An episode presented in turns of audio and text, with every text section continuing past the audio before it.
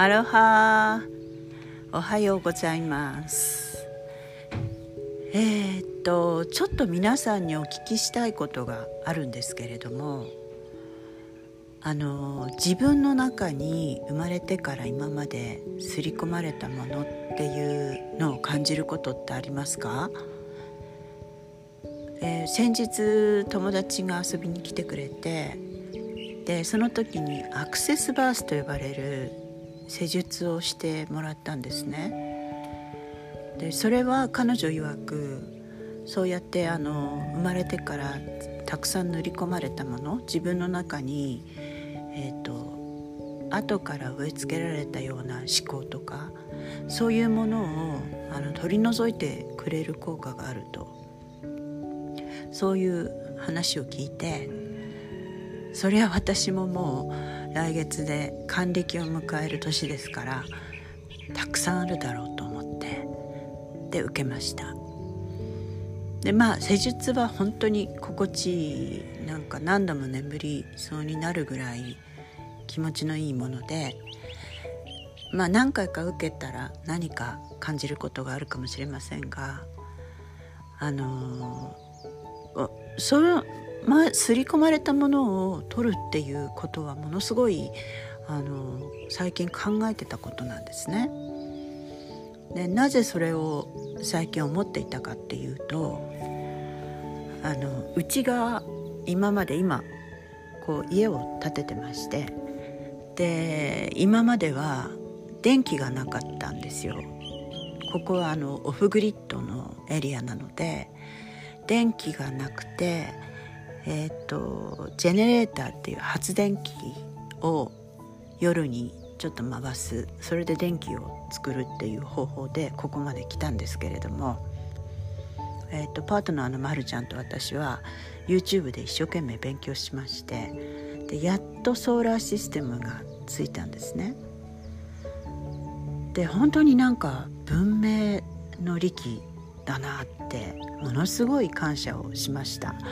あのそれまでは約半年間冷蔵庫がないので巨大なクーラーボックスに週に2回氷屋さんで大きな氷を買ってでそれを冷蔵庫代わりに使っていたんですね。でこれがまたこのハワイという土地柄 いつも暖かいので氷が溶けてしまってないかとかあ氷屋さんたまに氷が売り切れてたりとか本当に大変な思いをしておりました。あとあの肉体労働的にも重い氷を背負ってこうクーラーボックスに入れるっていう作業も結構大変な作業でした、えー、そんなことから一転して今はあの普通に電気を使える生活になったんですね。ただあの電気をそんなに使わないという暮らし方そういうスタイル私の暮らしのスタイルがそんなにたくさん電気を使わないものだったのであまり変化がないんですけど電気があってもなくてもただまあ携帯電話を充電したりあの私はスムージーを作って飲むのが好きなのでバイタミックスを使えたりとかそういうことは本当にあと冷蔵庫冷蔵庫の存在にものすごい感謝をしております。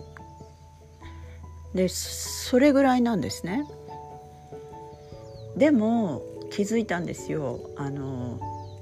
せっせと電気を消して歩いてる自分に気がつきましたで今は実は私たち大きなあのバッテリーを2個買いましたのでこれにほとんど電気がフルで入ってる状態なんです。あのハワイですから朝の6時半から今だったら夏は朝の6時半から夜の6時半まで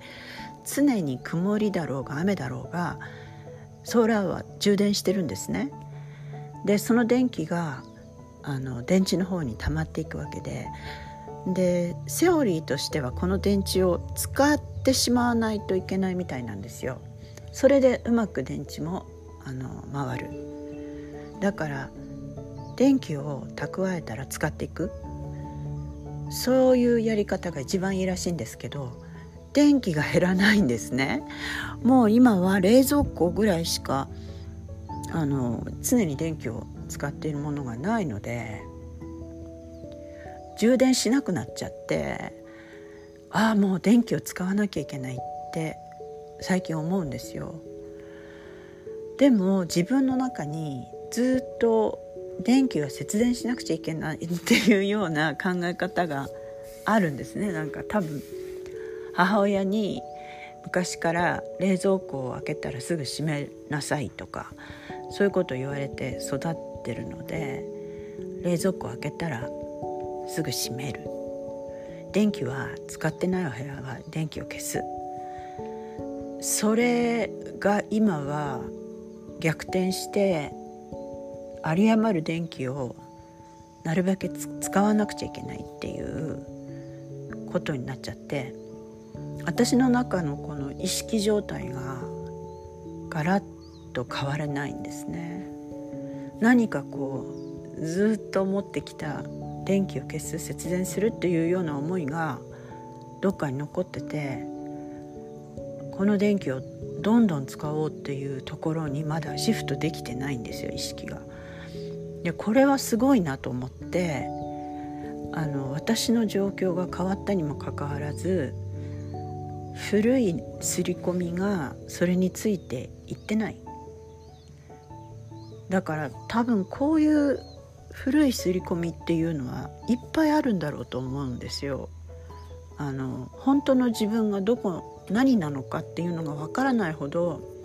私たちは言われたことや国の政策やその住む地域の習慣やそういったもので作られてるんじゃないかなと思うんです。